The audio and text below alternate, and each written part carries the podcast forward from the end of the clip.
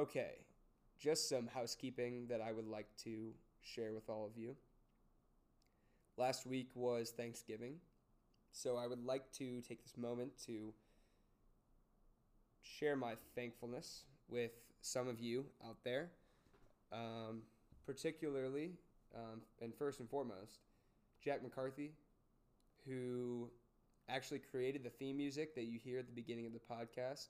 I know that he worked pretty hard to create it, and he worked with me directly and was asking me how he could improve it, what I was looking for, and he made the perfect piece of theme music.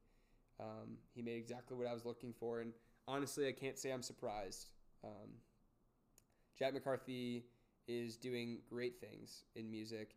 He's studying in New York City right now, and I've asked him how that's going, and he said he's having a good time, and he's learning a lot about himself and what it's like living in a big city. So, Jack, just thank you so much for creating the theme music. I really, really appreciate it. It sounds amazing. Second, I would like to thank my family and my parents especially for affording me the opportunity to attend Rhodes College, where I'm able to host a podcast such as this. It's a very rare thing for anybody to be able to have such deep, meaningful discussions such as the ones I have on this podcast so often, especially with professors. So thank you, Mom and Dad. Thank you, professors who I've been allowed to talk to authentically, especially Professor Wurls. Not only have you been a great mentor to me, but allowing me to talk to you about your childhood and your deepest feelings about the meaning of life and love was incredible. And I know that it will have a lasting impact on my own life and hopefully a lasting impact on some of our listeners' lives. And lastly, I would truly like to thank the listeners, because I was surprised by how many people actually listened to my last episode of Links on Life. And I really do appreciate the support, because more than anything, it just shows me that there are people out there who, like myself, are curious about the best way to live life. And honestly, for me, I'm thankful to be alive. I'm thankful to have this opportunity to talk with awesome people about this stuff. But just as one more housekeeping item, I would just like to say that what we're doing here is really, truly incredible, because what I want most is for my 70-year-old, 80-year-old, 90-year-old self, however long I live, hopefully it's that long, to look back on what I've done in life and be proud of it. Because I know that there are far too many people who acquire a lot of wealth or a lot of power or make a lot of people laugh, and when the time comes for them to pass, they may not feel fully satisfied. So I guess more than anything, how do we find satisfaction with our temporary stay on this planet? I want to feel fully satisfied. I do. And in today's episode with John, we talk a lot about that and what St. Augustine may have to say about that. So I don't know. Maybe it's God who satisfies us. Maybe it's ourselves. Maybe it's other people. Maybe it's all of it. But hopefully throughout these podcast episodes, I'm able to accumulate a little bit more knowledge about what other people have to say about this. And I look forward to many other episodes with awesome people.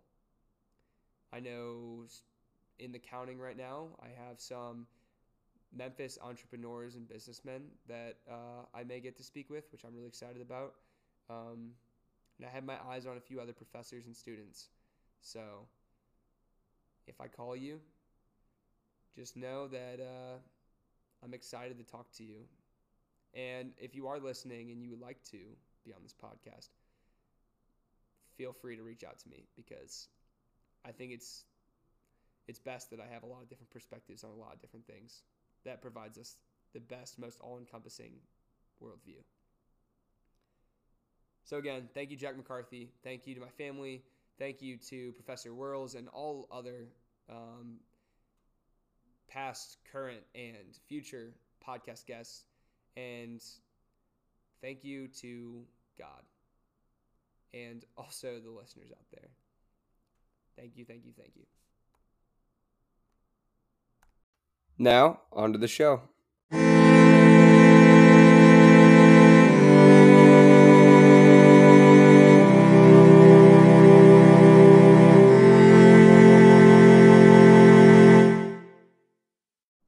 Today, I speak with John Howell, a senior political philosophy major, a member of the Sigma Nu fraternity, the student body president at Rhodes College, and one of the most authentic and intelligent people I have ever met.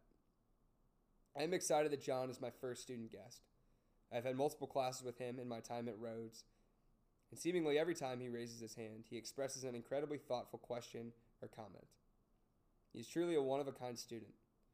I tried to keep up with John's intellect in today's discussion, as it provides valuable substance for all of us to contemplate throughout the podcast, and truly throughout the rest of our lives. Thank you, and enjoy the show.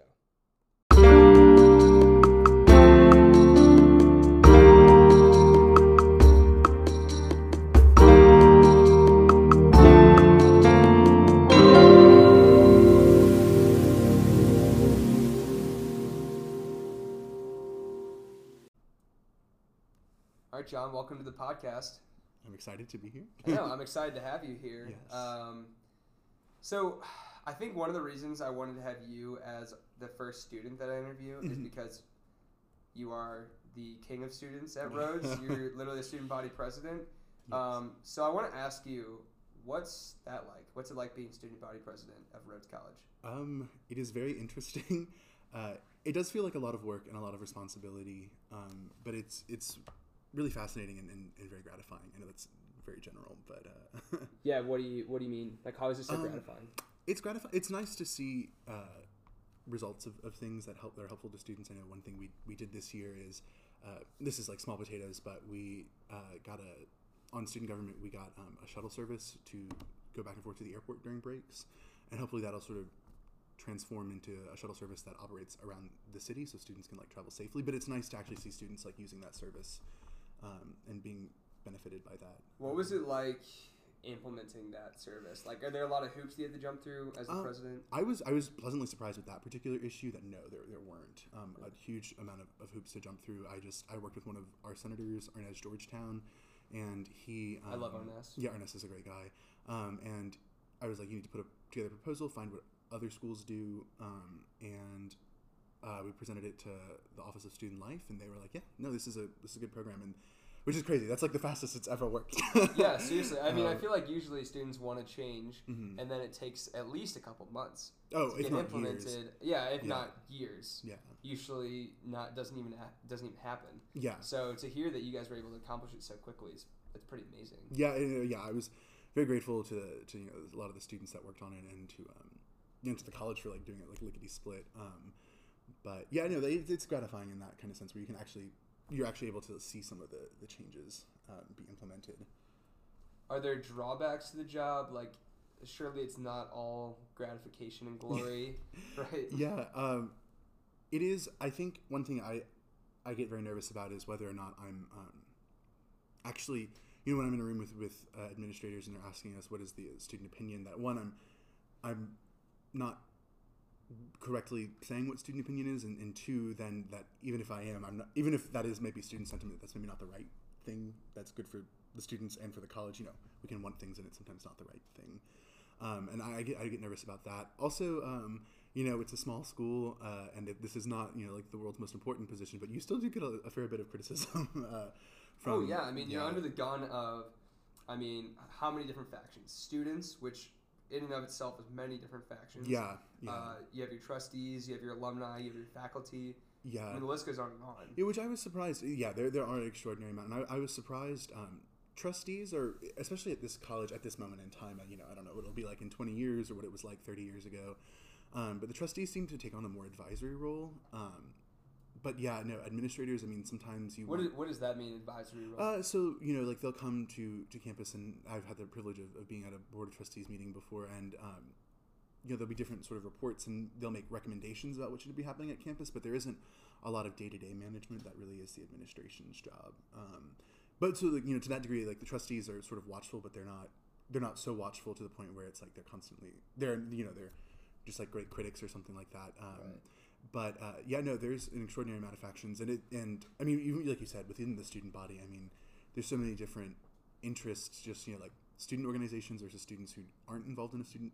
There are a lot of student organizations, factions within student organizations, and it does get pretty thorny because, you know, when you look at the college, there's administration, students, and even within those things, they are themselves fractured. Yeah, you say it gets a little thorny dealing with students. I'm just curious, like, do those thorns ever hurt? Like, is there ever a time where, you know, you feel like you're under the gun of some faction of students and you feel a little anxious or anything like that? Yeah, I would say so. I think there have been a lot of events that have happened on our campus this year, some of which seem really easy to respond to. Not that they are easy problems, but there's a clear way to respond to them. You know, like, this thing is bad, or this is a very tragic experience. But other things that are really difficult. There was a philosopher who came and gave a talk through Zoom on our campus, Peter Singer. I mean, not just a philosopher. I mean, he's the most famous philosopher in the world. Probably the most consequential ethicist in the world, working in the world today, is definitely Peter Singer. And he came to give a speech on pandemic ethics, and a lot of students were very frustrated by his views on disability, and rightfully so, in my opinion. I'm not the biggest fan, but I mean, that's difficult. How do you say, you know, there is academic freedom, and also how do you make sure that students understand that they are respected and they are wanted on campus when they are disabled? That's a difficult line to walk, and I try to support disabled students as much as possible, as while, you know, also supporting, you know, academic freedom. But I don't know if I always made the right call. A lot of people, I think, were very upset with, you know, RSG's response or lack of response to it. But I think it's important more to not necessarily make statements, but to, you know, actually be there for students and work on practical, real material things. Right, because you know, that does seem to be the dichotomy that you have to balance, because you are the student body president of Rhodes College, and so you need to both address what the students want and their emotions and how they're feeling about things, but also uphold, you know, values of academic life. Yeah. So you know, you're blending student social life with academic life. Is that challenging? Oh, absolutely. I think that's you know, I was talking with some professors. That's always going to be a challenge at a place like Rhodes, which we call ourselves a residential college. And there's kind of a great tension in that, right, where it's like the college is committed to asking difficult questions and exploring these topics, and that means making people uncomfortable, sometimes people who are both powerful and sometimes people who aren't powerful.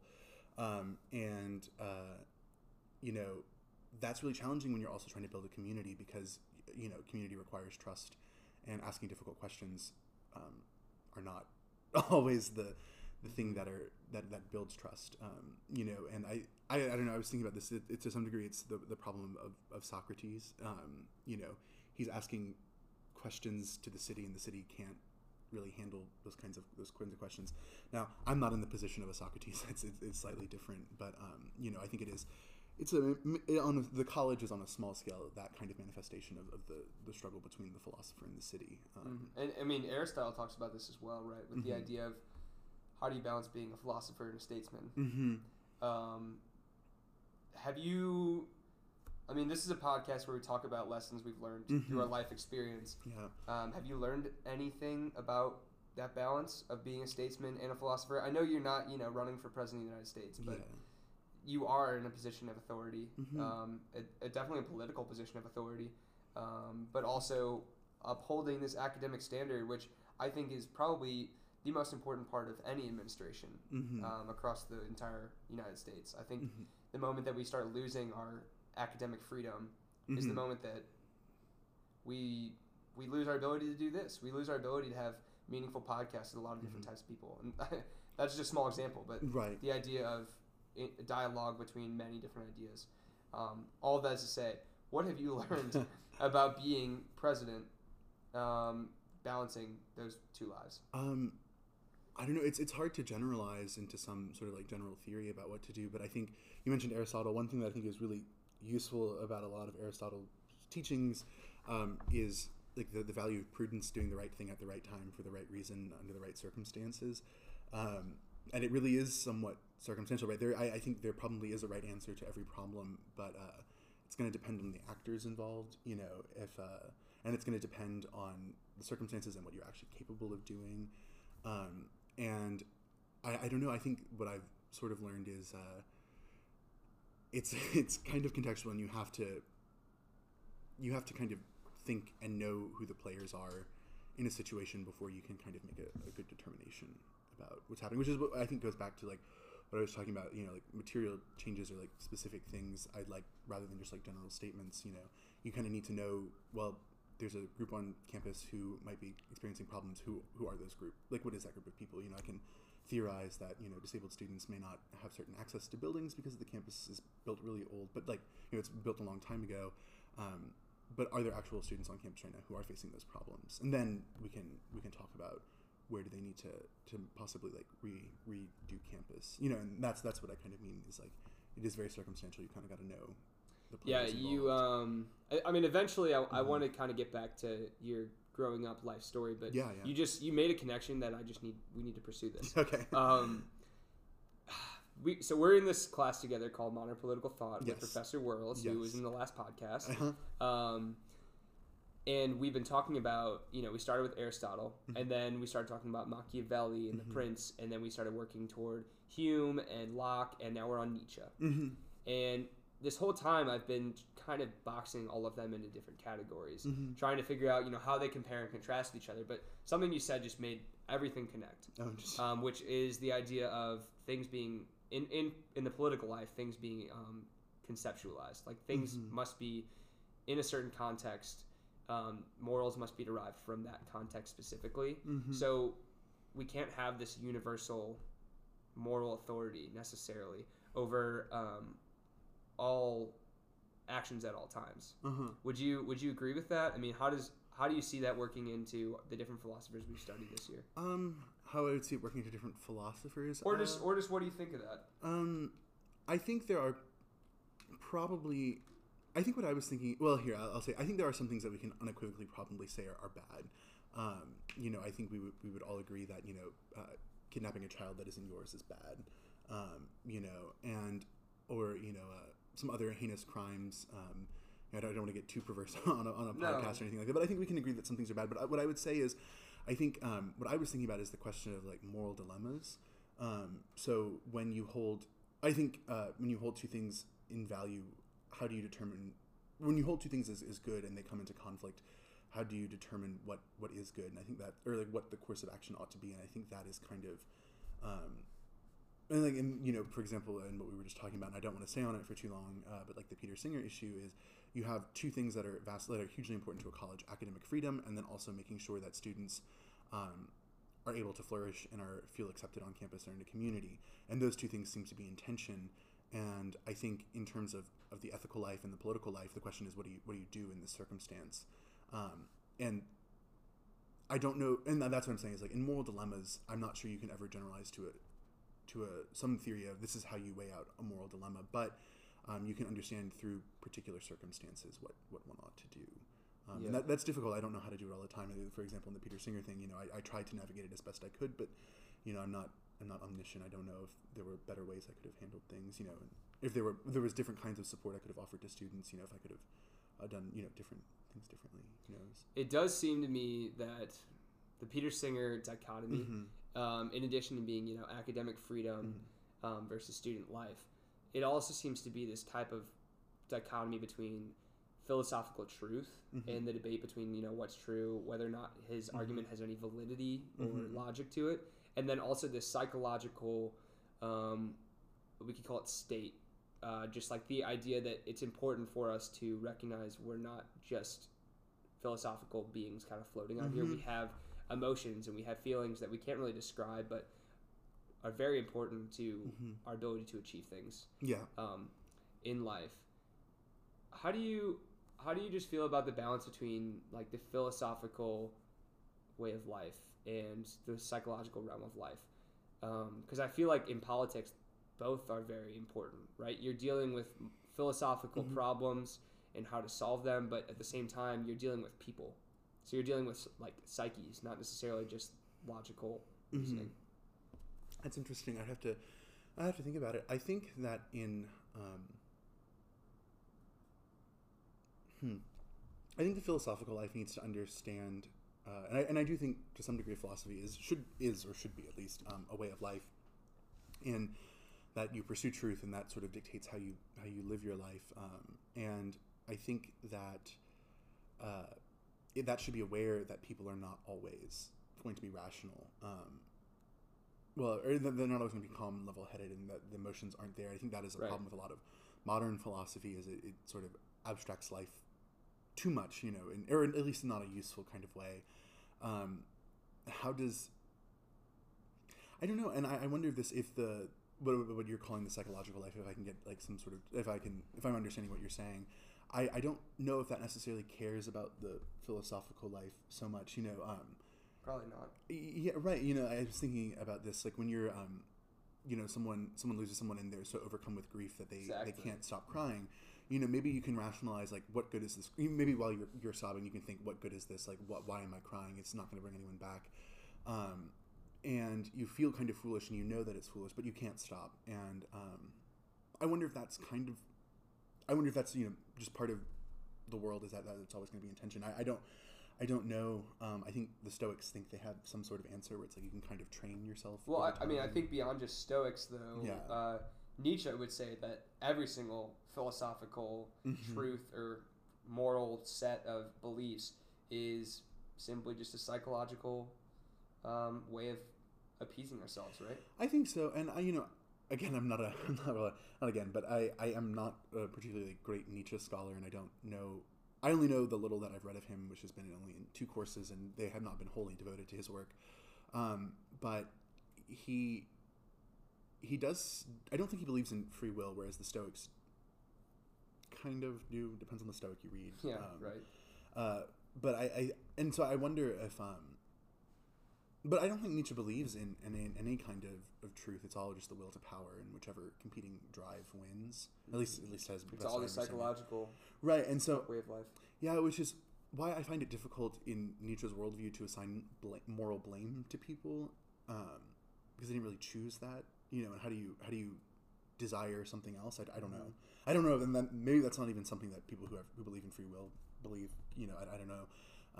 But in Nietzsche's case, I find it difficult to assign moral blame to people who don't want to take a philosophical view, or who do take a philosophical view, because if they don't choose that, then I'm not sure that they should be blamed for it. I mean, that's the whole idea of consequentialism in general, right? Mm-hmm. Is that there's a problem along the way that if everything's just predetermined, or I'm sorry, not consequentialism, determinism. Mm-hmm. If everything's just predetermined, then why does anything matter? Mm-hmm. Like that can very easily lead you to nihilism, right? And you know, I don't know, I always struggle with this, and I think free will can mean a lot of different things to a lot of people, or no free will can mean a lot of different things to a lot of people. And I do think we don't will everything that happens to us. I do think we're constrained a lot of times by our circumstances, right? I can't just decide that, you know, I may have a great will to go to France right now, but I can't, you know, it's going to be at least a 12-hour flight if I got to the airport right now. But also on another level, you know, sometimes thoughts pop into our head, and I didn't, you know, you're thinking about something and you're like, God, I just wish this person would stop talking. Mm-hmm. Or you're talking to someone and you think, God, I just wish they'd stop talking, and you're like, oh no, I didn't wish that, I actually like this person, you know, I want to hear what they have to say, but also I really want to go to the bathroom or something like that. Yeah. You know, the experience of not being able to get a song out of your head, right. And so in that sense, I guess, you know, free will is you know, in that sense, like, you know, maybe people aren't perfectly free or something like that, but I don't know. Sorry, this was a bit of a tangent, but I guess this goes back to, I guess, like problems of politics and things like that, or moral dilemmas. In that, I think blame gets very difficult to place on people when there isn't some kind of freedom to choose things. So I kind of got off on a little bit of a side tangent. I mean, I love tangents. We can keep going on tangents. That's what this podcast is all about. Yeah. But I guess before we go down mm-hmm. too many tangents, mm-hmm. Was young John Howell very ambitious, because I would think that the student body president of Rhodes would be a rather ambitious person. Were you very into leadership positions as a kid? I wouldn't say yes. I think when I was a really little kid, I think the first like real leadership position I ever had was like in the Boy Scouts, not like Cub Scouts, but Boy Scouts, when I was probably like a teenager, and that was mostly by accident.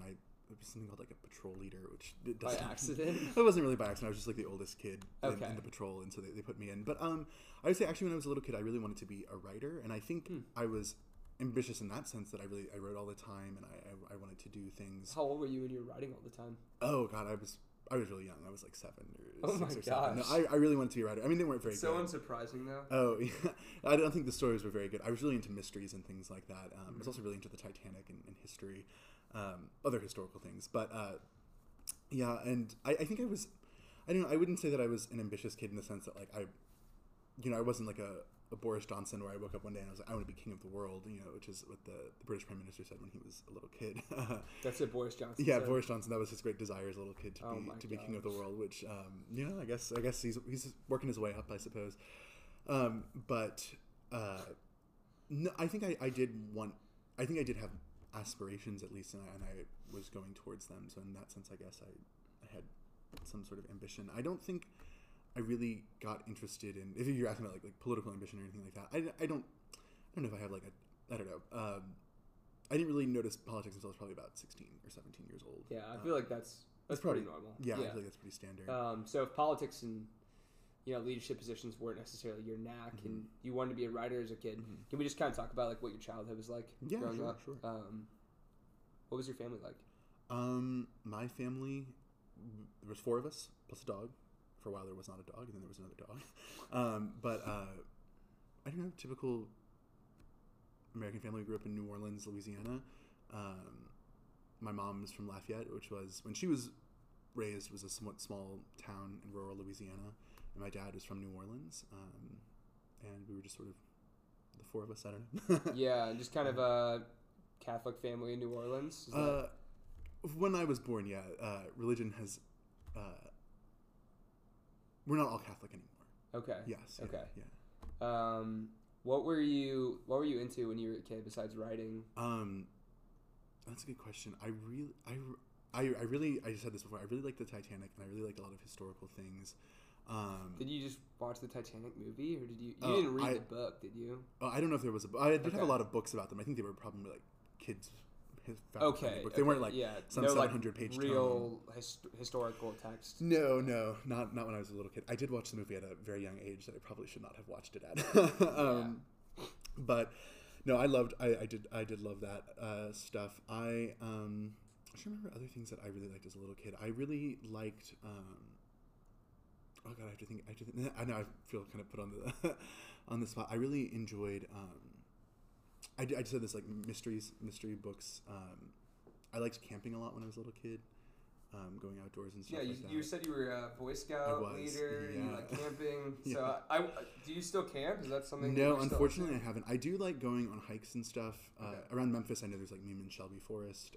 What about camping in the outdoors do you like so much? This is going to sound really weird. I don't know if this is exactly what I was thinking when I was a little kid, but now... One thing that I like about the woods is they are so huge and so scary, and they're really fascinating. I think just because so many people live in the cities now, especially in like the Western world, we forget how intimidating and awe-inspiring nature really is. But I really enjoy that kind of feeling, where it's just sort of like you're like in the middle of all this wild, and there's like so much that could happen out there. It's very fascinating. Yeah, you almost. I mean, when you see like a very beautiful landscape, and it's just quiet, it really does drum up some indescribable feeling inside of you. And have you had that experience as well? Like when you look out at a beautiful landscape, or you feel the peace and quiet of the outdoors? Yeah, that is. I don't know. I always find that fascinating. That's one thing I've. I notice when people always say that it's so quiet outside when they get out. And that's true. You don't hear like the constant like humming of cars and people walking around. But there is a lot of noise. Yeah, that's true. Like there's a rustling of leaves from the wind, cicadas sometimes. And Sometimes you hear, little animals running around, and I find that stuff just so fascinating. It does look so quiet, but I do know what you're talking about. That sort of sense of, you look out and you're at the top of some mountain or some hill, and you look out and you realize you're like above the clouds, and it's so awe-inspiring. It's so beautiful, and there's just like this overwhelming sense of awe, And I think that is definitely something that's there. But yeah, I don't know. I really do like being outdoors. Do you think that feeling of awe comes from some sort of like natural primitive instinct in us that when you're in tune, like it sounds kind of stupid, but like when you're in tune with the nature mm-hmm. around you, you feel very indescribably good?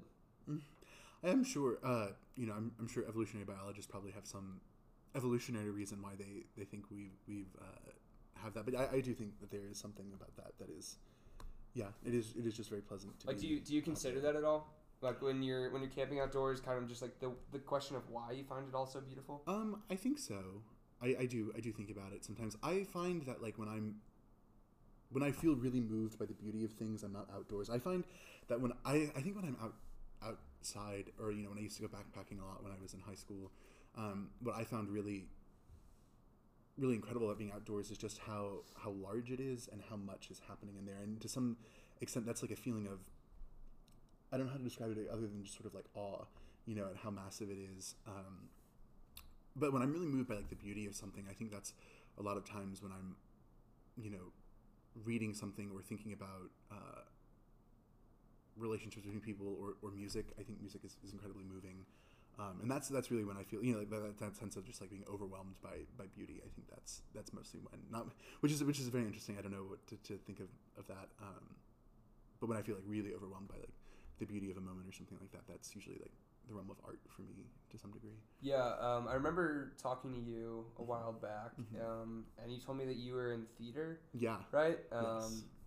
So what was that experience like for you? We can talk about kind of just, what was it like getting into theater and whatnot? And then, of course, I would love to talk about how amazing it feels to be a part of art. I really, even when I was a little kid, I liked, we used to do like these like little shows at in like middle school and grammar school and things like that. And I really liked doing it there. I thought it was fun. I mean, they would do like Sesame Street and they would put us in like little costumes and everyone in the whole grade would do it. It was funny stuff. And then I got away for a while, and when I was in high school for the first 2 years, I played football, and I just decided that I didn't really want to do it anymore. And I was like, well, I have like 3 hours every day that I don't have anything to do. Yeah, I need to do something, and the theater was there as an option, and I had an interest in it, and so I literally walked in one day and I was like, hey, I know people are auditioning. I walked into the office. There was like an office in our school for the theater, and I was like, can I get a permission slip to sign up to audition? Wow. And I did it for the next 4 years. My high school starts in 8th grade, but I did it for the next 4 years, from freshman year to senior year. Wow. So for most people's typical high school career, you were always in theater. Mm-hmm, mm-hmm. That's pretty amazing. So how many shows did you do in your whole time there? So at school I did, I guess like total shows, I did probably eight like full length shows mm-hmm. I was a part of at school, and then probably just like a couple of, we used to do like one acts and stuff like that. So what was your favorite show that you did? I have to say my senior year show, Fiddler on the Roof. Weren't you a lead in I that? Was Tevye, yeah. I loved, I mean, I just enjoyed that because it was nice to be on stage. But was that stressful being the lead? It was, but I think I just sort of had to, I was like, well, just gotta get through it. Otherwise, you're gonna be so you're gonna feel so anxious. You're never gonna do it. And it was actually it was a lot of fun. I think by, I can't remember. We probably had like 10 performances or something like that. And by the final one, it was a lot of fun. I think you do learn a lot about the way your brain works when you're in shows, because mm-hmm. you can practice a lot, and mm-hmm. you can memorize your lines and do all of the very study like things that you do for school. But then as soon as you step out on that stage, like you feel different. Yeah, and it's very interesting because as an actor, you have to present yourself outwardly as something that mm-hmm. You're not not the same person when you go back to your family, right? And so you learn how to channel certain emotions and certain thoughts and control certain thoughts and emotions inside mm-hmm. of yourself. So you say you were anxious before this show, and I know I have a buddy at NYU for acting, and he always tells me, like, you know, well, he doesn't always tell me, but he's told me a few times, like, when you're anxious as an actor, it's very, very, very close to excitement.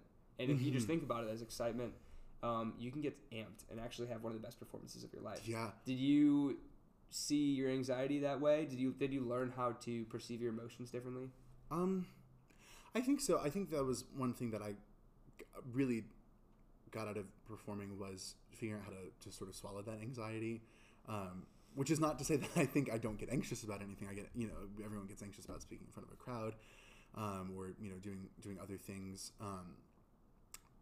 But I think I got very good at I just sort of recognizing, like, okay, you've got to be calm for a little bit, you know. And I think there is something I think that is really interesting. You know, that anxiety is sort of really close to excitement, because I can kind of see that where I don't know. I do feel anxiety, like, in my stomach sometimes, but also excitement. I can feel it there, and so that is interesting. I do physically feel them in the same kind of place. It's almost a matter of just labeling them: anxiety versus excitement. Yeah, and it is. I do remember, you know,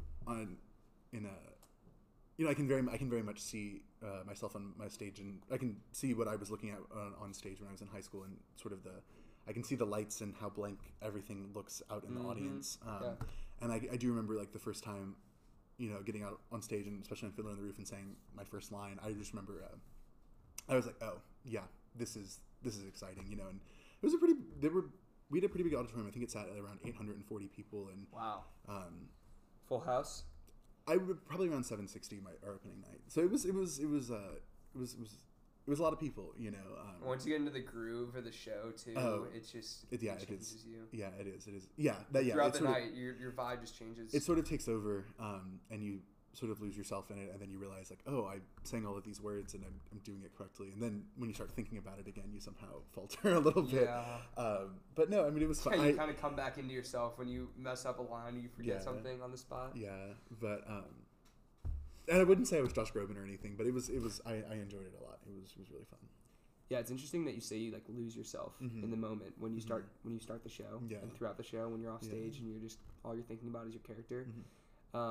Because I think that is, like, one of the main reasons why when you go out into nature, or you listen to a great song, you play an instrument, or you're in a show, you feel this, like, sense of flow. Like, do you know what, like, the flow state is?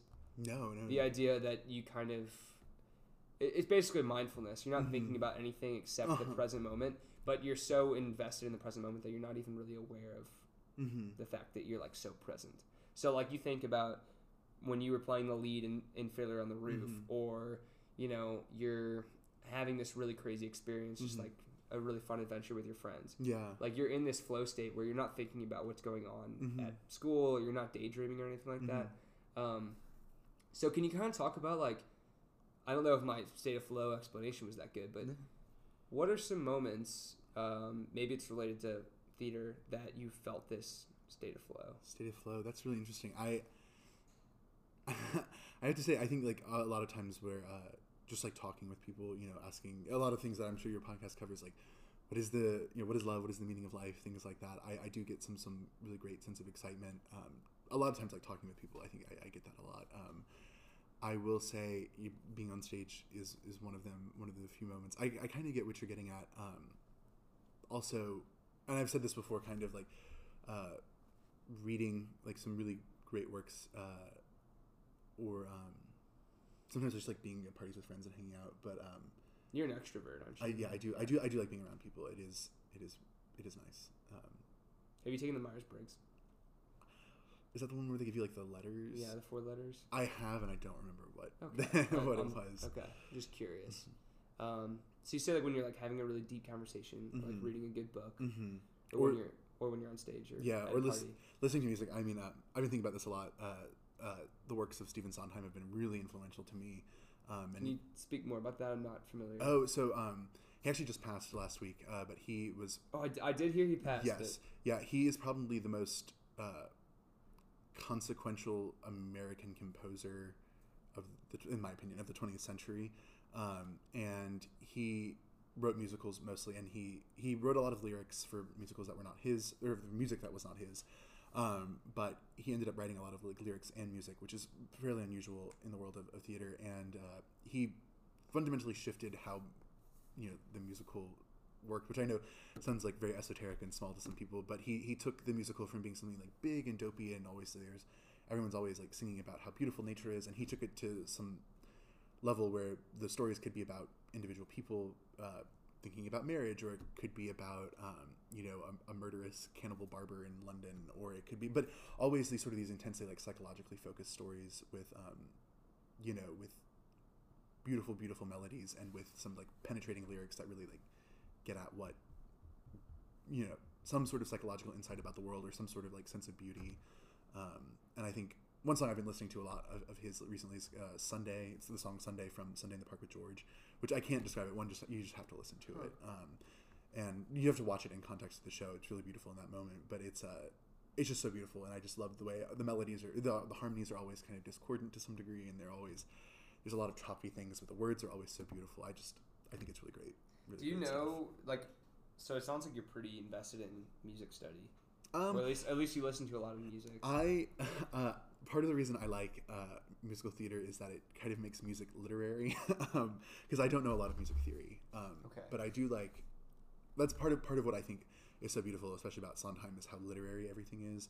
And there is a sense of, which I think this is probably true of a lot of symphonies and things like that, but there is a sense, especially, it's easy to identify musicals of, there's like a narrative structure, there's an emotional through line, and I think that is what that is the level at which like I really relate to the musical and things like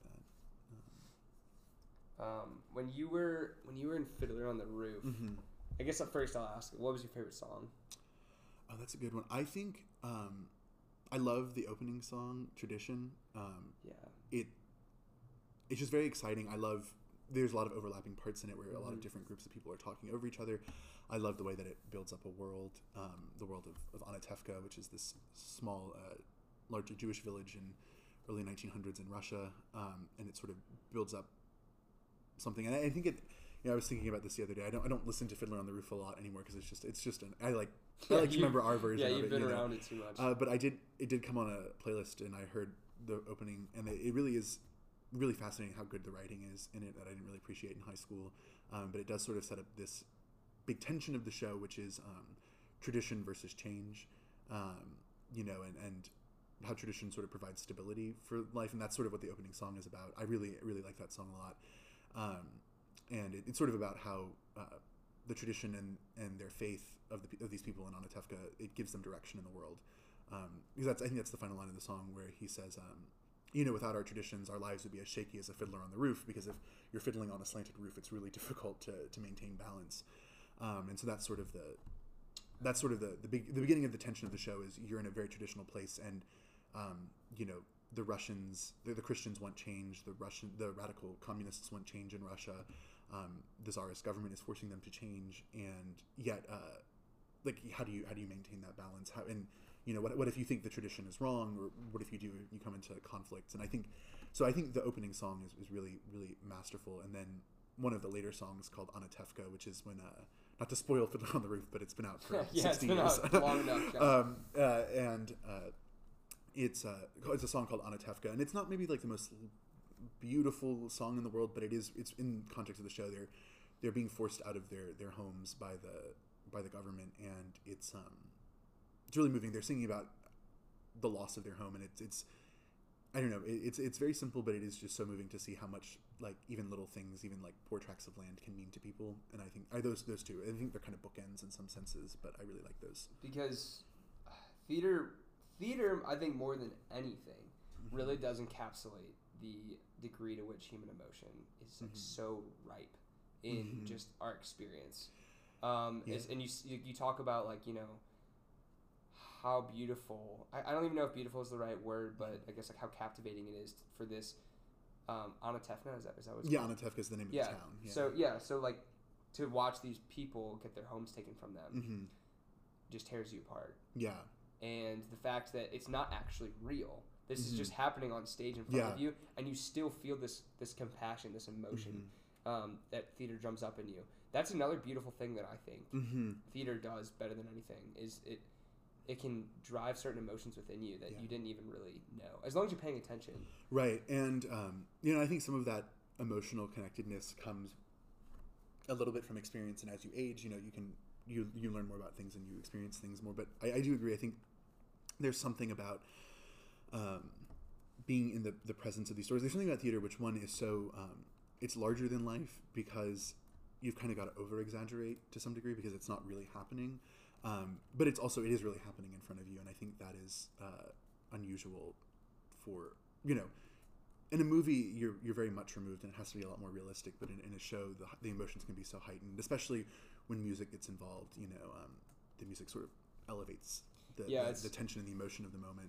It's funny because I was talking to Professor Wurls and he was giving me shit because I listened to classical music in addition to reading a book. And I told him that during this time, I had like one of the most spiritual experiences of my entire life. Like, I literally I started crying. I was reading this book. It was so beautiful, and I had classical music on in the background, and it was just like everything was so perfect. Yeah. And he was saying, no, you have to just listen to Allegri, which is his favorite opera, just by itself. You can't like do anything else while you're doing it. Yeah. How do you feel about that? I mean, I guess like musicals kind of do blend all of it together. It's dance, it's art, it's emotion, and it's also music. So what do you think? I don't know. I think I think this is something that's very much our generation. But like when I'm doing my chores, I listen to music, or you know, even when I'm studying, I do listen to music, and I do. What kind of music do you listen to, by the way? A lot of stuff. I mean, obviously I listen to a lot of musicals. I like a lot of contemporary pop music. I like pop music a lot. Really? I do like some classical music. Let me look at my Spotify right now. My phone is off. But I'm trying to think about other stuff. I've recently gotten into rap. I'm not gonna lie. I do like yeah. Like newer rap or older rap? Definitely newer. Okay. But yeah, no, it's probably mostly like musical theater, and then like probably some like very generic top 40 hits stuff. But I do greatly enjoy I do really enjoy a lot of classical music, especially like I think it's in college I've gotten to enjoy it a lot more. Especially like opera and things like that. During college you came to enjoy it more? Yeah, I think so. I don't think I really got it in high school or when I was younger. But I think especially like, you know, I'm still involved in music and stuff here at Rhodes through choir, and I've come to appreciate more how the music works together to some degree. I still don't really understand theory, but seeing, you know, like the different motifs and things like that, I think has gotten to. I just really come to appreciate it a lot more. One of the, I guess this is probably a symphony. I don't really know all of the terminology, but The Planets by Holst. I love. I was such a good song. When I was driving home for Thanksgiving, I was listening to that, and oh my god, it was so incredibly moving. I mean, it was so thrilling. Have you listened to Vivaldi, Four Seasons? I have, yeah. That is also an incredible song. Yeah, it's just I really love Tchaikovsky a lot. I'm a sucker for melodies and nice little refrains. So I think just I mean to get a little esoteric, I think something that's so beautiful about symphonies especially, but like orchestra, any sort of classical music is the way that, I mean, I guess it's any music in general, just the way that different things in and of themselves aren't really unique. They're just doing something, but then put together they make this very, very beautiful thing that we can't really describe how beautiful it is. Yeah. So for example, in a symphony, you know, you have somebody playing timpani very lightly, by the way, and then by the way, timpani is only 2, maybe 4 drums, right? And they're plucking them in a particular way, and then you have somebody playing the violin, somebody playing the cello, and all 3, if they were by themselves just playing what was written in the music, it would be like, okay, this is fine. But then when you put them all together, you're like, holy crap, this is so good. Yeah, and it stirs something up in you, and it's like, I don't know, that to me is so amazing that like all of these things can just come together, and all of a sudden, boom, yeah, you have this amazing, which is thing. I guess like to draw back to like some earlier parts of our conversation about I think that's like, you know, I was talking about how I feel really moved by pieces of art. That's something that I find so beautiful is like when there's like order to the whole, and like somehow you can see all of these things sort of like moving together. And I think it's really easy to see in art because you know that there is if there's more than one artist, then there's more than one, but there is some design happening, and there's some, and like when you see really good art, I mean, it's just, that's some of the times when I feel most moved. Sometimes, you know, when I'm reading a book or something like that, I don't really process it, but later when I'm thinking about it and I can see sort of like the design that was going throughout it, I just feel so suddenly like, oh my goodness, that's how beautiful that is, to suddenly recognize the sort of the order that's being carved out of those individual little chaos moments. I mean, like Van Gogh, for example, like his whole thing is that you can see his brushstrokes. Right. And if you were to just look at one brushstroke, you'd be like, oh, I could do that. But then if you take us like 5 steps back and you just look at it holistically, it's like, it's amazing. Oh yeah, oh absolutely. And another thing like that, and to speak of Sondheim, I mentioned Sunday in the Park with George, which is a fictionalized version of about a fictionalized story of the creation of a very famous painting called Sunday on the Island of Le Grand Jatte. I hope I said that right. Which you would probably recognize if you've ever seen Ferris Bueller. It's the painting they go see in the museum. Oh, yeah. They're all like standing in the park. And he actually never once stroked. There was no stroke of the paintbrush when he was painting. It's all tiny little dots. Are you serious? Yeah, it's all dots, and it's about optical illusions. And he was thinking about like new sciences. They understood light and the eye more and more in the artist's age. It's all about the dots, and your mind creates the picture. It's not because the picture is drawn there. And I think that's something really similar, where there's all of these, you know, chaotically dispersed dots, and, you know, maybe there's not any black there, but there's some dark blues and some yellows, and your mind creates the black. I think that is so beautiful, you know, that someone could think to do that. And I find that thing kind of so moving. And I think, you know, there is some great... Nature is beautiful as well, but it's, you know, because there is an order to nature, you know, at least in terms of cycles, right? There is an order, but I think especially in art, it's so much less subtle. I guess you can see that there is this kind of like construction of order from chaos, you know. Yeah, that I think, just to also tie something back in that we've talked about, is the blend of the philosophical and the psychological. So just with regard to like Sunday in the Park with George, like the painting that I can't pronounce. I think I have the painting somewhere in my room. I have a copy. I have a poster. I feel like it's very common. Yeah. Did you get it at the Rhodes poster fair? I did. I think I did too. I got it because of Sunday in the Park with George, but I did. Yeah. Yeah. But like just the way that illusions, which are, it's a very psychological concept, can elicit a certain philosophical feeling within you, like some inexplicable feeling. That's very interesting. Yeah. So just to kind of go back to something that you mentioned with regard to Fiddler on the Roof, you talked about the opening scene and how, well, I guess really the entire show is about this idea of tradition versus change and how faith always allows you to have this grounding so that you don't fall off either side of the roof. How do you, John, feel about faith? How has faith played into your life? I mean, I consider myself a person of faith. How it's played into my life practically? You're Catholic. Yeah, I am Catholic. Yes, to clarify for the audience at home. I am Catholic, and it's one of those things where I think it's been so much a part of my life that it's some degree difficult to like think about individual tiny instances in which it has like affected my life, but I think that when I, you know, to go back to some of the stuff we were talking about earlier, like in moral dilemmas and things like that, I think I do rely on it to think about the faith to think about how one should react to things, you know, if that makes any sense. But I think it's always, I don't know. Yeah, I think I'll leave it at that for the moment. Yeah. Something that I consider a lot, because I'm also Catholic, at least raised very Catholic, is just kind of the idea, and this is nothing new to any religion, but the idea of just like, how do you know? Like, you have to take that leap of faith eventually to just say that Jesus Christ suffered and died for our sins, and then resurrected and saved all of us. How do you come to terms with that mystery? Well, to some degree, if it's a mystery, it'll always be difficult to, or at least in this life, difficult to understand. But I think that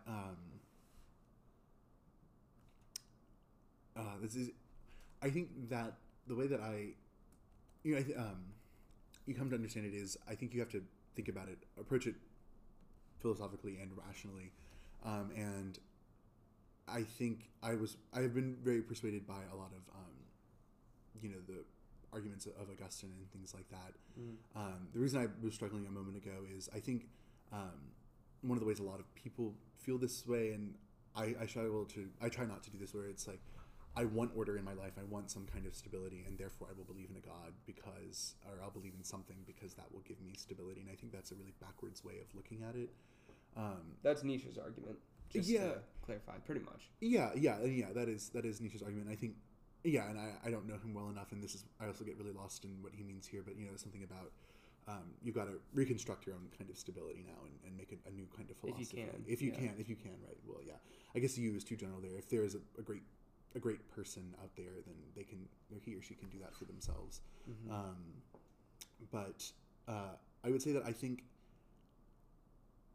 there has to be a being which is greater than every other kind of being, or there has to be a greatest being out there, which I think is similar to some ontological arguments, which I know there are problems with ontological arguments. Well, correct me if I'm wrong, but isn't Augustine the one that talks about the idea of an insatiable heart that always seeks to be satisfied? Mm-hmm. Or something. I think so. Do you know what I'm talking about? Kind of, yeah. It's one of my favorite quotes, and I can't remember it right now, but mm-hmm. like the fact that humans are always trying to be satisfied, right, but can never be satisfied. And I think that points to something that, you know, we're desiring after something, and I think we all have conceptions of something that is whole, you know, and I think that is just how we live our lives, you know. The orchestra, for example. Right. Right? Like, this is something that mm-hmm. when it comes together and it becomes a whole thing, mm-hmm. it becomes beautiful. And we are satisfied in a sense. And I think the fact that we desire things, you know, desire is, I think, to some degree, a notice. We feel that we lack something, you know. I lack food, so I desire it, or I lack beauty, so I desire it, or I lack companionship, so I desire that. And I think that points to, we have some conception that there is something, we can be whole, or there is something whole out there, and we don't have that. And I think that points into some general direction that there is, we at least desire some kind of great thing that is whole and complete. And I think that when you don't think about God as, you know, the big man with a beard up in the sky, and you think about God as, you know, the being whose essence is being itself, that is one really abstract, and I'm not maybe fully equipped at this moment to explain what that all means.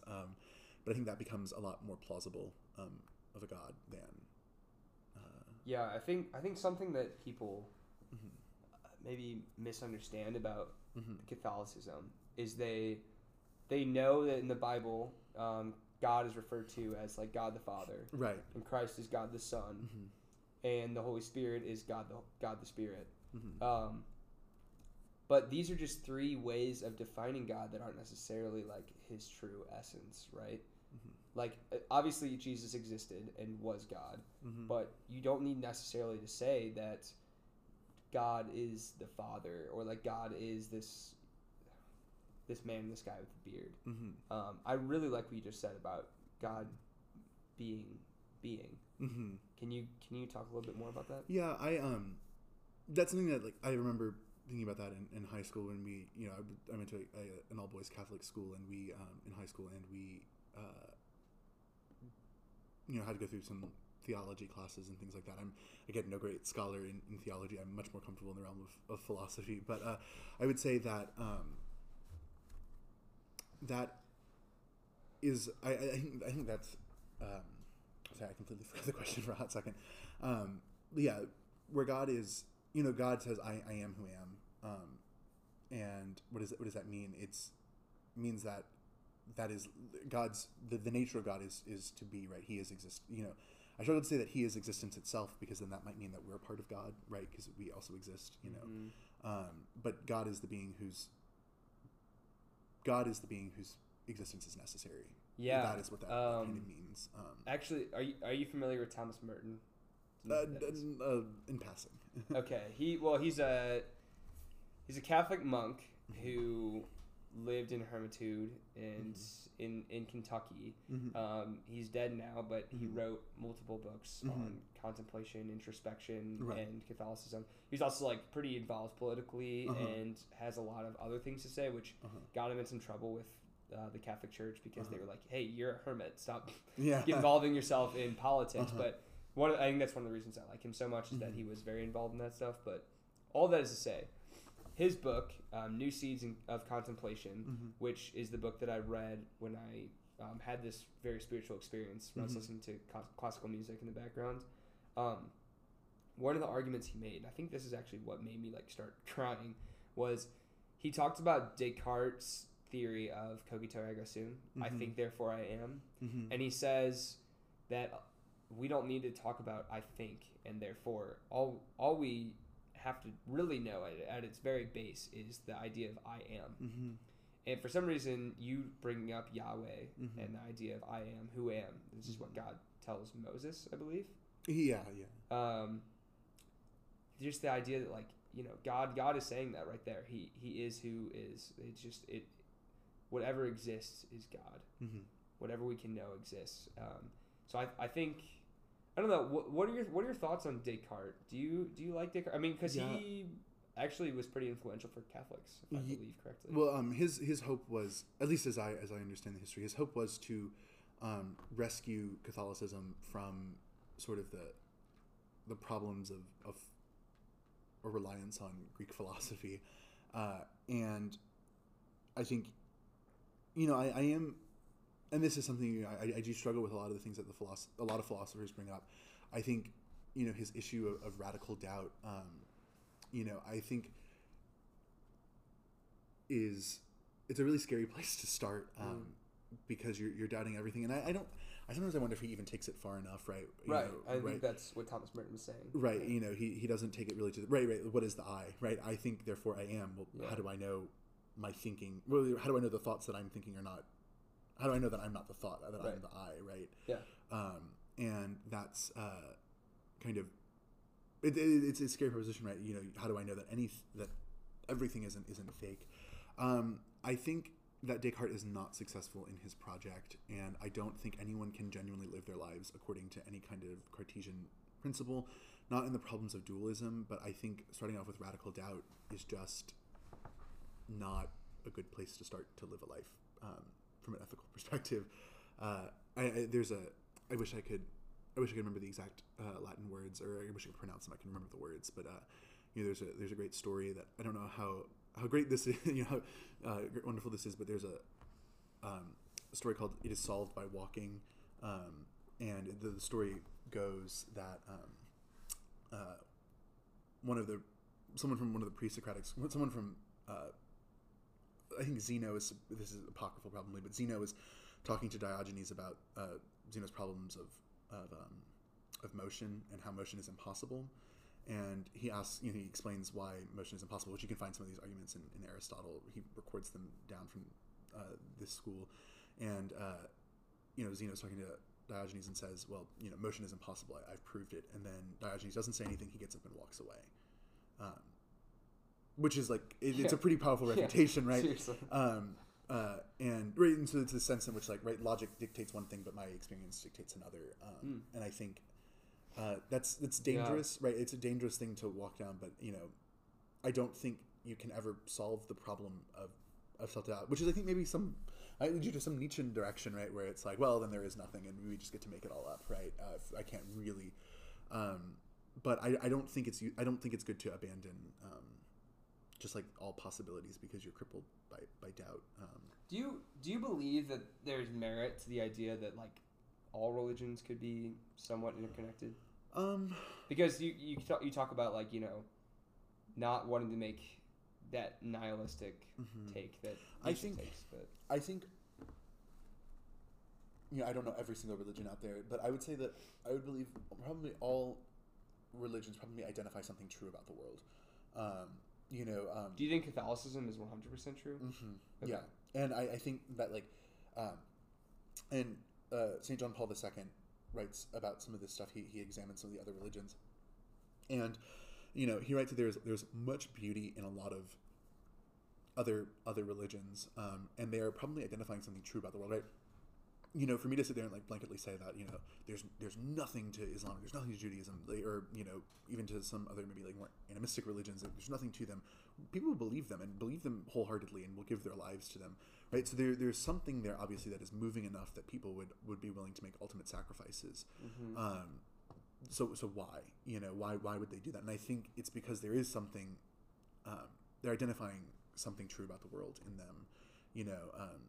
I think in the example of Islam, JP2 writes about, you know, it's this kind of astonishing belief in how God is so powerful and is so supreme that, you know, you must obey him, right? Like you have to. And there's like, that's something that I think even a lot of like Catholics and Christians lack, right? There's always a sense in which like, even in the Bible, a lot of people want to argue back to God. And that's something that, and I'm not saying people don't struggle in like, I'm not saying Muslims don't struggle with their faith or anything like that, or how to obey God, or how to be a good Muslim. But, you know, that essence of like that part of God is very much like recognized in, I think, Islam, you know. So like there is, I think, there's people see truth in a lot of, you know, I think other religions reflect truth in a lot of ways. Yeah. Otherwise people wouldn't buy into them, right? Because I don't think people are. Well, that's something that I've struggled with a bit, because mm-hmm. it's so hard to just say like I am certain of this religion. Yeah. Because there are so many other people who are saying they're certain of their religion. Yeah, which is scary, but I think, you know, to some degree we say we're certain about a lot of things all the time. That doesn't make us actually right about them, you know. We're all to some degree certain in our political convictions when a lot of Americans go into the ballot box and close the curtain and press a button or drop a slip of paper in the box. They're certain that they're making the right decision, and yet that doesn't really, because you know another 50 million people are making the opposite decision, that doesn't really assuage them from saying that they made the wrong decision or something. Do you see that as problematic? Because I kind of take issue with that. It can be. I think if decisions are made unthinkingly, then yeah, it can be a problem. But I think if you've discovered something true, you should be. You know, I don't know, that's one of those things where it is difficult. You've got to. So I think, and again, this gets into, right, we talked about a little bit earlier about like the tension between the city, society, the state versus philosophy, and then if you want to look at it, right, philosophy versus religion. Religion makes certain claims about the world, and I don't mean like certain as in particular claims. They make concrete, certain, absolute, 100% true.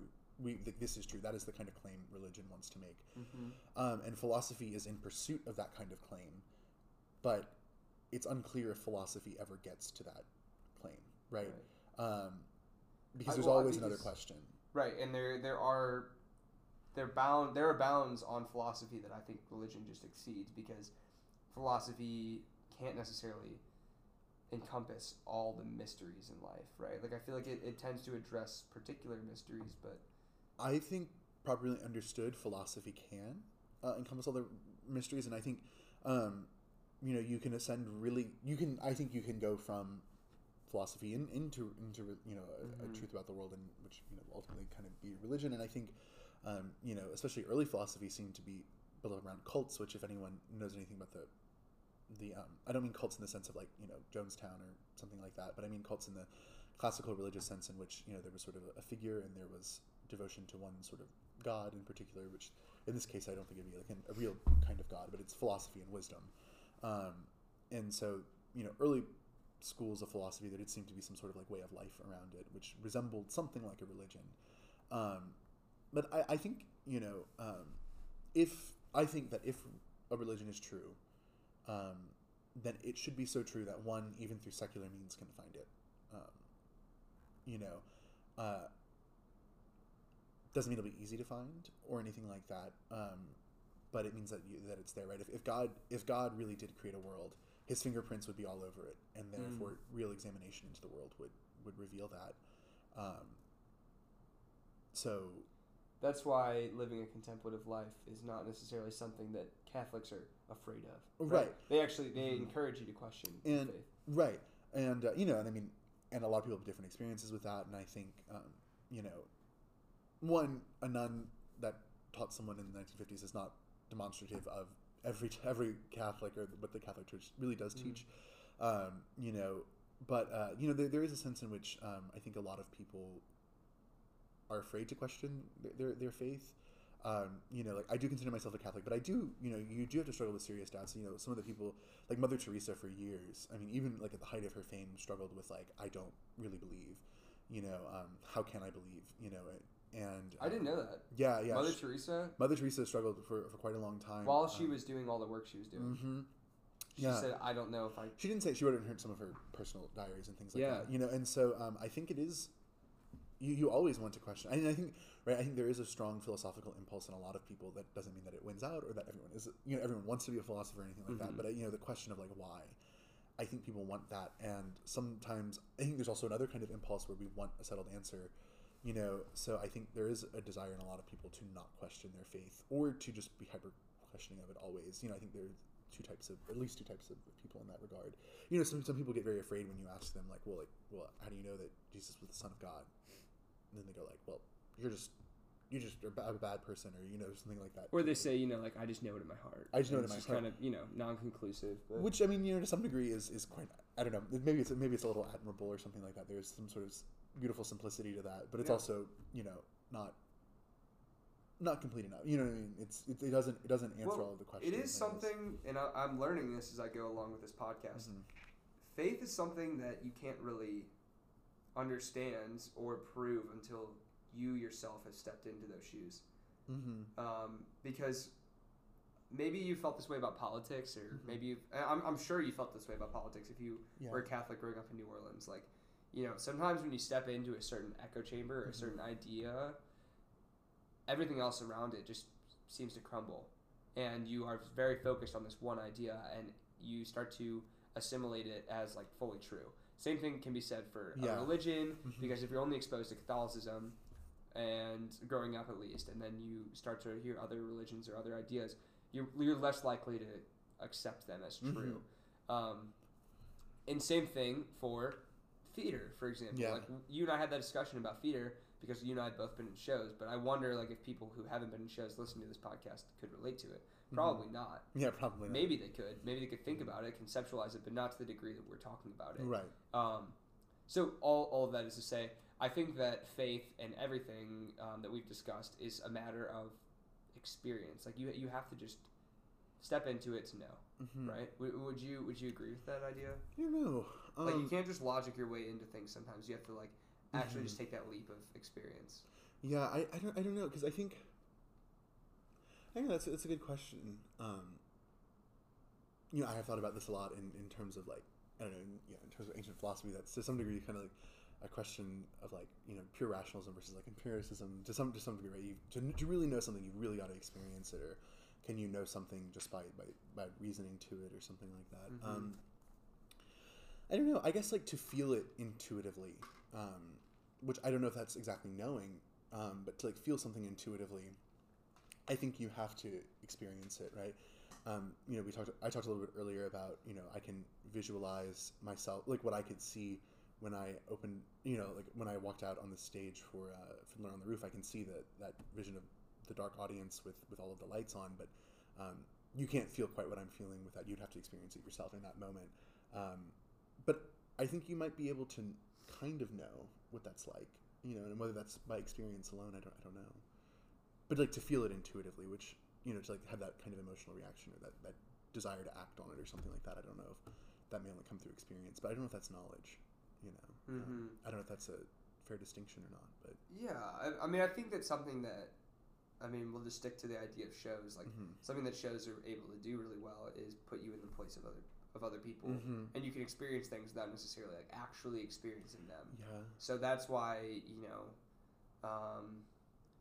I don't know, like, you come away from watching, like, a Wild Wild West movie, and you sort of feel like how it felt to be in that era.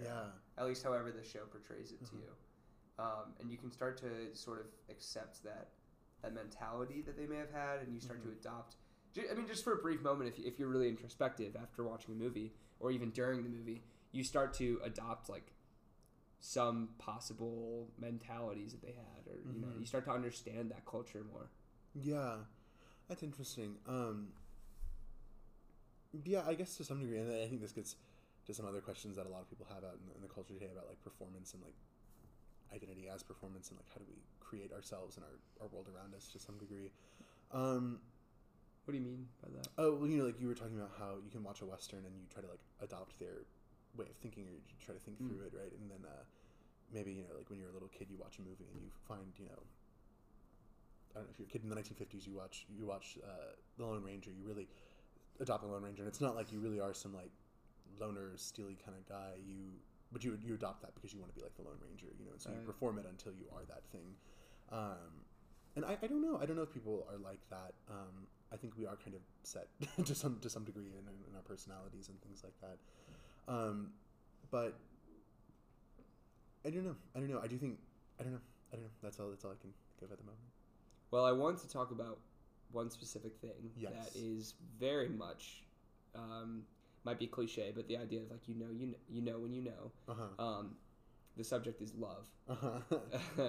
And that, I mean, that is something that is, I mean, Shakespeare has some incredible sonnets that he's written about it, incredible plays. And I know you're a big fan of Shakespeare. Maybe we'll talk about that. But, I mean, people can try to illustrate what love is. Love songs, love romance movies, etc.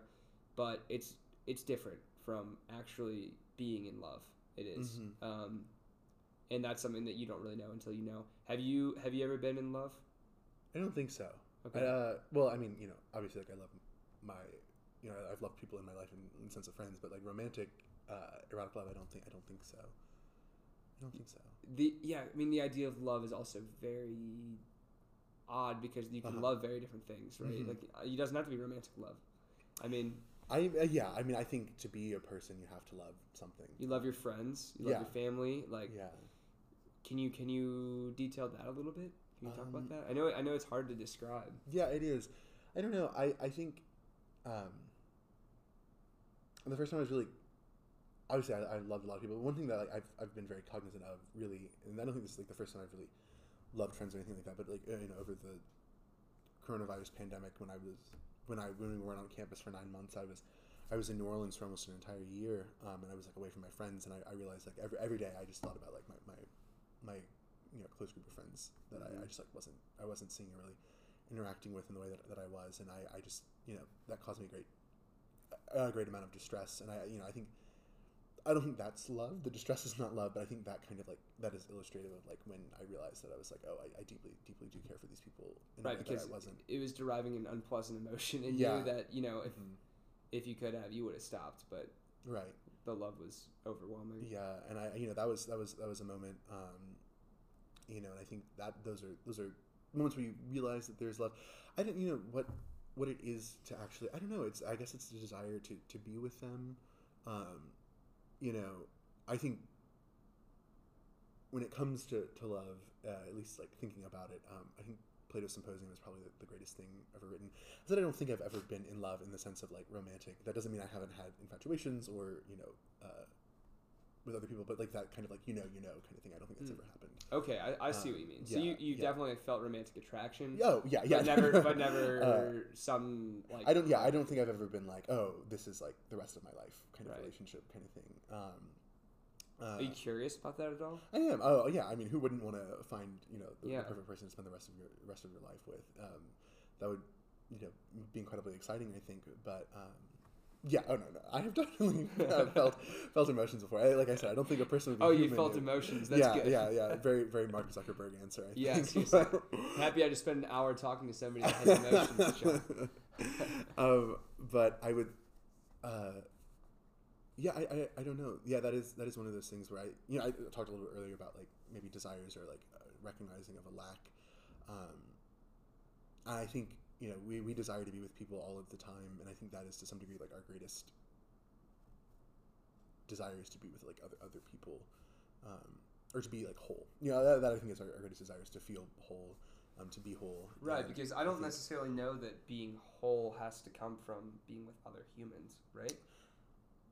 Or do you disagree with that? I disagree with that. I think, you know, I think we may have had this conversation a little bit before, but I think part of, you know, like naturally, I think we all really want other people around. One, like, could you really imagine a life in which you had no friends, right? Or if you just like lived completely by yourself in you know. Well, there are people who do that, right? I mean, but is that really kind of a fulfilling life? I don't know. You know, you can deny yourself that, and I think part of the reason you see a lot of people who are hermits is they feel compelled by some sort of religious experience, you know, or they feel scorn to society, and so leave society. But I think, you know, a lot of hermits and things like that, especially, are usually religious because I think they can feel that lack of human connection with a connection to something that they see as higher, right? And so they're seeking that whole thing, and they think that humanity is a distraction from that kind of wholeness. But I think most people want, right? I think, you know, when you desire someone in the sense of romantic attraction, right? I think you are, you're desiring to be with them, and that is literally an act of union, right? And then it's also kind of an act of procreation in the sense you say, I'm so whole, I am now creating another thing. Right. And I think that is deeply ingrained in humans to want that kind of... That's a very Judeo-Christian mm-hmm. way of seeing love as well, because there's the idea of Adam and Eve coming from Adam's rib, right? Mm-hmm. Coming from one person. Mm-hmm. And it, correct me if I'm wrong, but wasn't Adam... He wasn't considered necessarily like male or female at... I don't know enough about Genesis. I mean, I know a little bit about it, but I don't know enough about like interpretations of ancient Hebrew. Or, like, yeah, I could have totally been making that up. Don't crucify me if one of my religion teachers is listening. But I mean, it is just kind of an interesting concept of like becoming whole and then creating something. And then, you know, and that may sound like very like heteronormative and things like that. But I think you know a lot of this. I'm not, obviously we're not necessarily condoning. Mentality. Yeah. I'm just exploring these like old. Well, but what I was going to say is like the idea of union. I think every time that there is some sort of like, you know, sexual attraction or something like that, like people are like, you have to literally like hold each other and things like that, Right. Right. So like even in that sense, like you were like imitating some kind of oneness. And I think, you know, you look back at the Republic, and I think, the Symposium. I think that is something that reoccurs over and over again. And I think, you know, you look at any kind of time people talk about love, like, I want to be with them. I want to create a life with them. I think you see that kind of, that kind of desire to be whole. And then, you know, that desire to like be so whole that you like even create a new something. I mean, that seems pretty, I don't know. I think that is just something that is like pretty innate within people. Like we want that kind of congress with one another. God, it is so interesting. Like why mm-hmm. humans love hugs and cuddling, because it's mm-hmm. like those you're not cuddling for warmth, at least mm-hmm. most of the time, right? Mm-hmm. You're cuddling because you want to be one whole unit. Yeah. With this other person. And you know, like you know, not to stick on like on this the whole time, like on Eros or something like that, but you know, because there are other types of love as but you know, I do think that reflects this sort of idea of people want to be with other people. You know, we want to find something more meaningful than just like our own lonesome, you know. And maybe some people do that by completely rejecting society and going out and trying to find God, or trying to find some thing to be angry at, or they think they're doing something more noble. But I think people are trying to find some sort of wholeness, and I think that is perhaps maybe the way it manifests itself in erotic love and things like that. Yeah, I mean, I think playing devil's advocate for hermits, the idea may also just be to like lose themselves to mm-hmm. nature. Like it's not necessarily losing themselves to, you know, other people, right? Because it is nice to think about losing yourself to friends and family and mm-hmm. Your significant other as like something that, you know, is very easy and like mm-hmm. holistic and healing. But right. relationships are difficult because you have to deal with other people who have their own stuff they're trying to figure out. So mm-hmm. I mean, to me there is some merit to hermits moving out and mm-hmm. trying to lose themselves by themselves. And that's true. I just think that when you look at most people, what they want is they want we want to matter to other people, and we mm-hmm. want to do good things for people. I think, you know, I'm not trying to say that all humans are motivated by perfect charity or anything like that, or that like, you know, we innately just desire the best for everyone. I'm not saying that, but I do think, you know, we want recognition from other people, and it is exceptions, not the rule, who desire, you know, solitude. Yeah. Or who can withstand solitude, even if they don't necessarily desire it, but they train themselves to endure it for some maybe aesthetic or religious reason or something. Mm-hmm. It is, you said you don't just want to necessarily stick with Eros, so I mean... Oh, we can. I mean, I don't necessarily want to mm-hmm. stick just to that either. Mm-hmm. Thinking more about familial love at this point, mm-hmm. it family is a really interesting thing because you're born into the family. Yeah. And whether you like it or not, you don't really choose that. I mean, as far as like a lover is concerned, I would argue a lot of it is choice. Mm-hmm. If you have choice, I would say a lot of it is. But family, you're born into it, and like I know a lot of people don't necessarily feel that they love their family, but you're dependent on your parents growing up, and you grow mm-hmm. up like surrounded by them, and a lot of times, no matter who they are, you adopt to love them. That's pretty interesting. It's so different from Eros. Yeah, it is, and that's something, yeah, family love is something that is really difficult because it's one of those things where it seems to be like one of the only types of relationships where most people feel some sort of obligation to just stick with it. Mm. Now, obviously, again, there are exceptions, sometimes families are really terrible and abusive, and so people leave them or don't speak to them. But, and I'm not discounting like how awful those are or anything like that, or, you can find that kind of love from other people. But I will say like it is really unusual. It is, I don't know what to really make of the family sometimes, other than the fact that like we feel some debt to being just like created by the parent. Right. And I guess, when it comes to siblings, I think there is some sort of like kinship of like, of understanding, like I'll talk to my sister about things that like our parents will do. And, my sister and I will know exactly what we're talking about, or like why we think that's funny, when shared like values, it's shared experiences. And I think that's maybe where some of that, love comes from with siblings, and also by the fact that like they're probably your parents, probably not always, sometimes I have a friend whose brother is 22 years older than her, and so like that is but like but like that's not most people. Your siblings are very close in age, and so you're also reared with them, you have a lot of memories with them, but I think that there is some sort of great debt that one feels to the people who have like brought you into the world, or to the people who have like reared you, if in the case of adoption and things like that. And so I feel like we feel obligated to them as well. I don't know. It is, family love is something that is really, really interesting. Yeah. I mean, I think love at any level is somewhat obligatory, mm-hmm. right? Because whether it's, I mean, at least at the human level, mm-hmm. if you love another person, you have responsibilities toward that person, mm-hmm. that you can't just get satisfaction out of it 24/7. Right. And it's the same thing for God, right? We're talking about obeying God and how our hearts are never truly satisfied in life. Yeah. Trying to satisfy an insatiable heart. And so in order to feel whole with another person or with God, you have to make sacrifices. Yeah. Right? So I find that, mm-hmm. I find that very noble, that conversation of like, not necessarily, I don't know if I would say obligations, but responsibility toward other people. I guess you could call it obligations as well. Mm-hmm. Mm-hmm. But fulfilling those responsibilities when they're merited. Right. Yeah, that's and that's something I've like really been struggling with, is like what makes an obligation obligatory, like what is the nature of obligation, and when does an obligation end, right? Because it seems that, obligation shouldn't end, right? Because that's the thing, is they're obligatory, they're mandatory.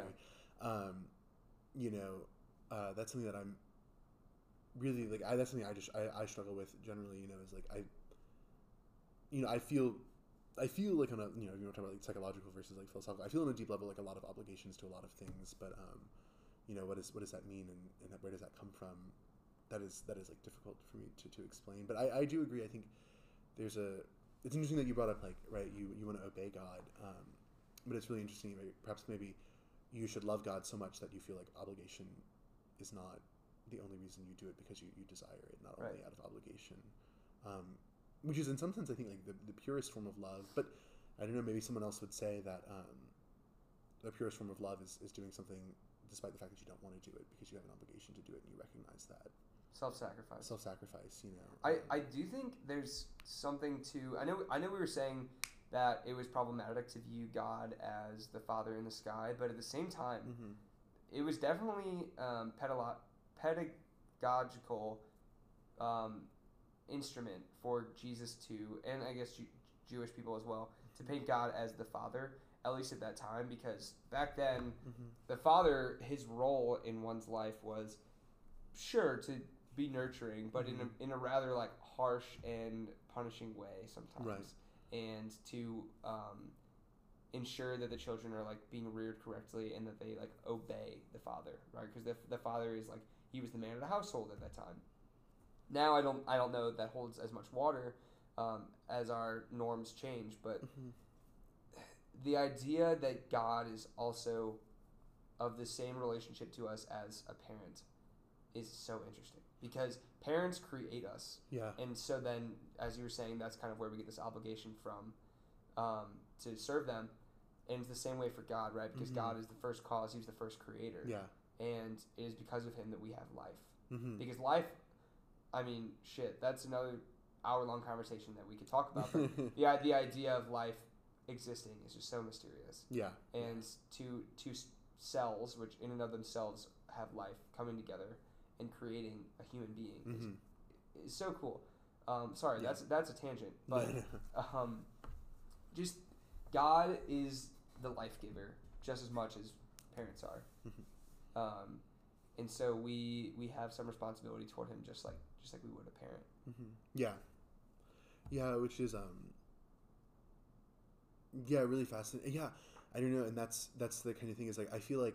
Perhaps we can recognize maybe like family, and this is what I was saying. But I find really perhaps maybe difficult about family, and I've never really thought about it in these terms before. But there seems to be a lot of people feel obligation towards the family, but where does familial love come from? Right? And are those two separate things? Right, my obligations to the family may extend, right? And maybe love is just like a fond feeling towards them, and my obligations toward them or towards like my duties. You know, I care for my mother and father in their old age, or you know, I try to listen to them when they tell me not to do something, or I seek their counsel because, you know, my successes also impacts their happiness and things like that. And can I jump in here? Yeah, I think something that's really interesting is when you're younger, your view of your parents is much more as this like divine, perfect being that you must obey to get to where you have to be. And your love is very much expressed through your obedience. I don't really know about that statement, but basically, like, you know, when you're a kid, you obey your parents, and that's just kind of like how you express yourself, your relationship with them. But then as you grow older and more and wiser and more understanding, you have a very different view of your parents, more as a friend, more as some mystery in life that, like, you know, holy crap, at some point in your life you realize, holy crap, my parents made me, and now I'm friends with them and I'm talking to them and I'm having a relationship with them, and you start to appreciate it more. I think the same can be said for God in a way, because when you're growing in your understanding of God when you're young, and back when Christ was born, the understanding of God was as a father, right? As a parent, and you had to obey. And as we've progressed as a human race, and as we've progressed in our lifetime just individually, we have a much different view of God. We start to come to see him as something other than just this ruler that we must obey, right? We start to like feel love toward him in a different way than just obedience or fear of punishment. We have an appreciation for him, and we see the mystery that lies within him, and we see the awe that's within him. And maybe, and this is just kind of going on in my brain right now, like maybe that's why confirmation comes after baptism in the Catholic Church, and confirmation comes when you're older and wiser and you are able to appreciate the gifts of the Holy Spirit, which are, you know, wisdom and beauty and awe, and these parts of appreciating God that when you're young you just don't understand. And I think it's the same thing for parents, and in fact I think it's the same thing for romantic love. And I know that, like, you say you've never like truly experienced romantic love, but like as somebody who believes he is experiencing it, as you grow in a relationship with somebody, you start to appreciate that other person as more than just somebody who gives you satisfaction in life. Yeah, it's a much more mysterious love. Same thing for siblings as well, right? All of these things, when you grow and mature, you have a much wiser view of people, but also much more mysterious view of people. And I don't know, I mean all of that just kind of clicked in my head for some reason. I don't really know how powerful it is, but there is definitely something to be said about the progress that love takes. I think at the beginning phase, it's much different than it is at the end. Mm-hmm. Yeah. That is interesting. I don't know. I have to think about it, because to some degree, I still wonder what combines all of the words, like all that is like in the word love, and if love progresses, or whatever we consider love to progress, where it changes.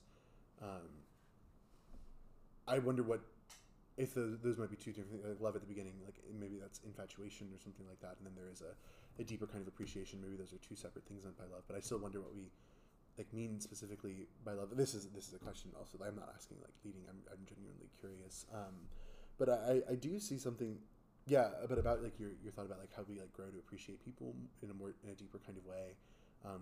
Something that's like really stuck with me, and I'm going to totally butcher the quote, but it's something Mark Twain wrote, where he said, I went off to school at the age of 18, thinking my parents were the dumbest people of the world, and I came back at 21, surprised to know how much my father had learned. Yeah, yeah. And, I know what you're talking about.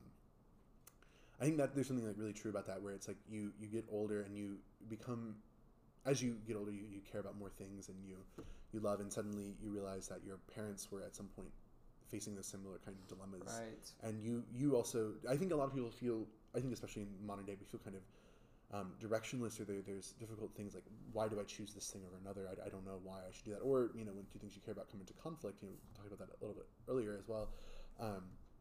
What do I do? And a lot of that comes as you age, right? You're seen as more responsible for yourself. You say it's your life, you do with it what you want. And then you come to kind of realize that like, oh my God, my parents did this same kind of thing, and you begin to empathize, which, I guess has come back to something you were talking about earlier about experience, right? You truly, I guess, understand it in a better kind of way, and so you grow to maybe love them in a different way, which I think is really an exciting thing. But I still wonder what love is. I don't mean that in a rhetorical sense, because I think I have experienced it, but I think my conception of it is very hazy. And I think love, like faith, is something that you just kind of have to strap in and go along with for the ride. Like yeah. I don't necessarily know that you can reason your way to defining love indefinitely, or definitively, I should say, in the same way that faith is like something that you can reason about and you can explain, you can talk about, but you can never definitively paint it down as something as beautiful as it is. And just kind of one last thought that I had, and you don't even have to talk about it if you don't want to, but when I was talking about the phases of love and how at the beginning, you are more obedient, and at the end you have a more understanding view. The Mark Twain quote made me just think that, like, the teenage years, when you're maturing to become like an adult, you rebel against authority figures. And I think it's the same thing for God as well. I think at every point in somebody's life, especially people who are raised in a faith, they go through a period of doubt. Almost everybody does. Yeah. And they reject God, they doubt him, they think it's stupid, or they come up with all these different views of why the religion's wrong. And then through that rejection and that,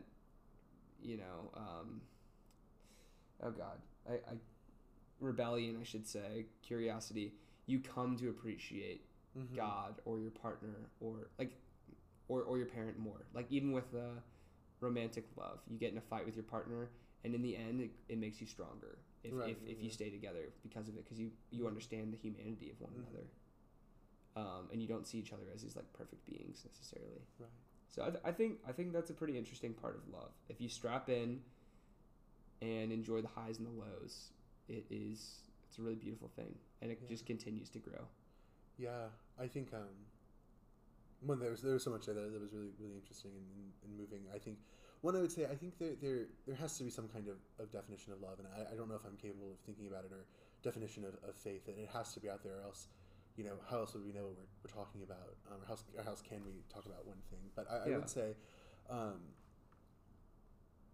not sure I could get to a single answer on those things. But I think there is something really true about some of the last things you said. Just it's so trite to say that love is important, but I think we so clearly desire it. It's a huge motivator about what every person does. Even if you don't feel inclined to be seeking a romantic relationship right now, you desire to be with your friends, you desire to be with other people, you desire to care about great works of art, you desire to care about something higher than yourself, and that is all a kind of love, and I think that is something like so genuinely beautiful, and I think speaks to the deepest that kind of desire to be with other people and to care for things and to want to care about things is something so deeply human, and I think it's something that in a lot of ways our culture is very afraid of doing that. It's afraid of committing to caring for things for fear of them not meaning anything or for fear of those things rejecting them. But I don't think life is worth living if you don't care about things, if you don't love things and people. And I think I don't know if you watch Rick and Morty, but I was watching it with my girlfriend like a week ago, and there's an episode about these aliens that are like very intelligent. They come down and they make a dating app that matches you perfectly with people who you have perfect chemistry with. Mm-hmm. And the idea is that it keeps changing, like every like 10 seconds somebody matches, and they go and they get married because the app tells them like this is your soulmate. Mm-hmm. And the whole idea is that there are many different, if you don't commit yourself to love and you like perform it as an action, there are many different distractions that you're going to have along the way, many different people that you could love that are possible soulmates but I mean that's still a theory I'm working out, still trying to figure out myself, but the idea today that it's more difficult to stay grounded in an idea such as faith, such as love, or these mysteries in life, is something that I think is a direct result of social media and the sensations that we have constantly now because of our phones and technology, and we have dating apps that are you're constantly swiping right and evaluating people on just their appearance, and then you're like talking to a bunch of different people all at once, and you're trying to like figure out all of these different possible matches that you have. Same thing can be said for social media, Twitter, for example, with ideas. You're constantly seeing different ideas and eventually fall into echo chambers because of that, and you're just always distracted nowadays. I think it's very hard to sit down and not live a contemplative life, but have some moments of contemplation or introspection. And I think that therein lies where love is and God. And I think that could be one of the reasons why we see secularism rising so heavily, and we're sort of losing God in a lot of ways, and we're seeing divorce rates rise, and I mean obviously those are all complex issues, but I think one of the reasons is that many people are losing the ability to be introspective and contemplate mysteries. And no, I do think that people did stop and think a little bit more and think deeply about things that should matter to them, then we'd be in a lot better of a place. I agree. I think, I do care deeply about politics, and I care deeply about the world of action, but I think the world of contemplation is given short shrift, which is really terrible.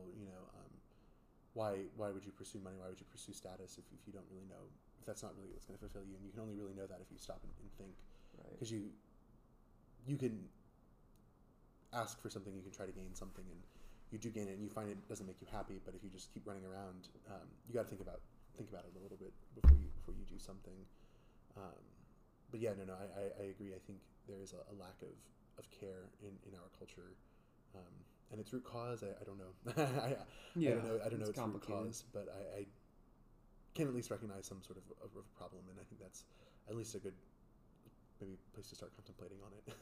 because the distractions of technology and social media definitely are driven from some other problem within humans. So I'm not saying that that's necessarily the root cause, but it's just a phenomenon I see. We're teething right on the surface of my big question for you. Oh, okay. Which is, this is exciting. What is the meaning of life to you, John? I have to think about this. I feel like I think the meaning of life has to be. I like that you replied. I have to think about this. Funny. Well, I do have to think about this. But I think it's to it's probably to serve God, right? If God is real, if he is all powerful, you have to do that. And I think you have to find what your purpose is, and I think that is your purpose, is to serve God. I think probably the nice exoteric way of saying it is to find your purpose in life. You know, but I think if you really look at it, I think that's where you're gonna end up. To serve God, or serve something higher than yourself. And serving God. So yeah, you could also say that'd be serving something higher than yourself. Yeah, serving the natural order. Yeah, perhaps. And I think, you know, I would say God. I think there is a kind of a will to it. But you know, I think you will ultimately serve something. You know, you're either going to serve your own desires and your own bodily desires. You're going to serve money. You're going to serve something. You're going to pursue something, and therefore you'll be subject to it. So why not pursue the one thing that's whole and complete and good?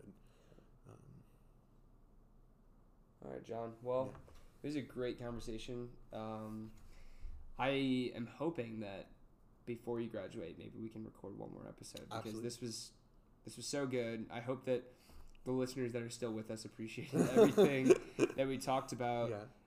Because this was, I think we covered so much ground. Yeah. And we dove into subjects when we had to, mm-hmm. and we really had to flesh things out. But I don't know, it was really awesome talking to you. It was really wonderful. I really enjoyed this. This was great.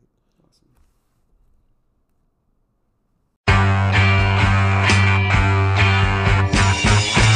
I've got a word or two to say about the things that you do.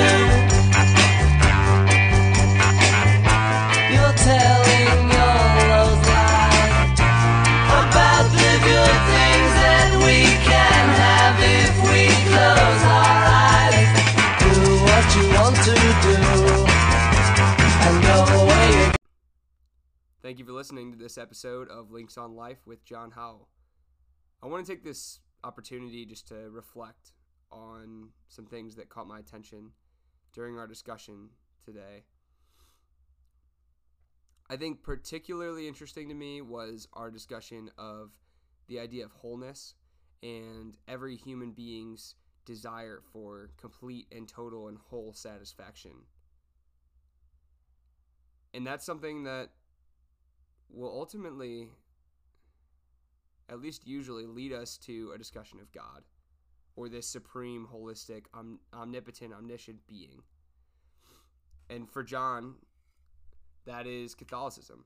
And to be honest, I think a lot of our discussion reminded me a great deal of a lot of my theology courses at my Catholic high school growing up, where we would talk about reasons for God's existence, and we would contemplate the mysteries of the human existence. And I think within everybody, they have this desire for satisfaction, but they never do feel fully satisfied. They never do feel like they're getting that. And I think something that came up in the Professor Wurls episode, and also in this episode, are those moments of complete and utter presence in the moment. You lose yourself to the moment. You lose your sense of yourself. You may call that beauty. You may call that flow, Zen. There are many different names for this feeling, love even. And I think in all of these moments, if you pay careful attention, at least from what I've spoken of with my guests so far, it tends to be in moments where you have some holistic feeling about you. I think that could be God's presence, what you're feeling there. Maybe John would say that. When you lose yourself to a moment and you feel complete and whole within the world, and you don't feel distant or contained by your own ego. You don't feel separated from the world. You just feel as one part within the whole. And this is something that we talked about with regard to the orchestra, with many instruments coming together to play one beautiful song, or many actors coming together with different parts, some large, some small, coming together and making a beautiful show. And in these moments, you forget where you are. I mean, think about the idea of going in and watching a show. a lot of times, the lights are dimmed, you don't have your phone out, and you're completely immersed in this show, this fictional world, along with many other people beside you. And then when the show ends, or maybe there's intermission, you go outside of the box theater, and all of a sudden you're like, oh my God, it's been an hour and a half. I totally forgot that I was even, just enjoying myself. I was completely immersed in this show because it's so beautiful and so touching. You may even say that you were loving the show. And in these moments, I think there's real human satisfaction. Like, it's something that other animals don't ever sense. But that feeling of losing yourself in the moment, losing yourself to the whole. And I would argue, I guess John would argue, and perhaps I may argue, that that's God's presence, what you're experiencing in that moment. Something that is completely mysterious and awe-inspiring. And it's something that we should, as Professor Wurls told me, pay attention to. We should pay attention to those moments. I think it's interesting, one other thing, that John said that all people have some natural inclination to ask why. The question of why we exist, why we're here, why does the universe exist? Why do we have systems of morality? And it's just interesting that Professor Wurls in his episode said that he doesn't really ask the question of why. He just kind of accepts life for what it is and doesn't ask those questions. And he teaches philosophy, so it's not like he's somebody who isn't concerned about those questions. I hope that you all took something away from this episode, even if it isn't something that I just brought up, because there was a lot. There was a lot there. And John was just a wonderful guest. So I'm blessed that he sat down to talk with me for an hour and a half. It was really, really awesome. Thank you, John.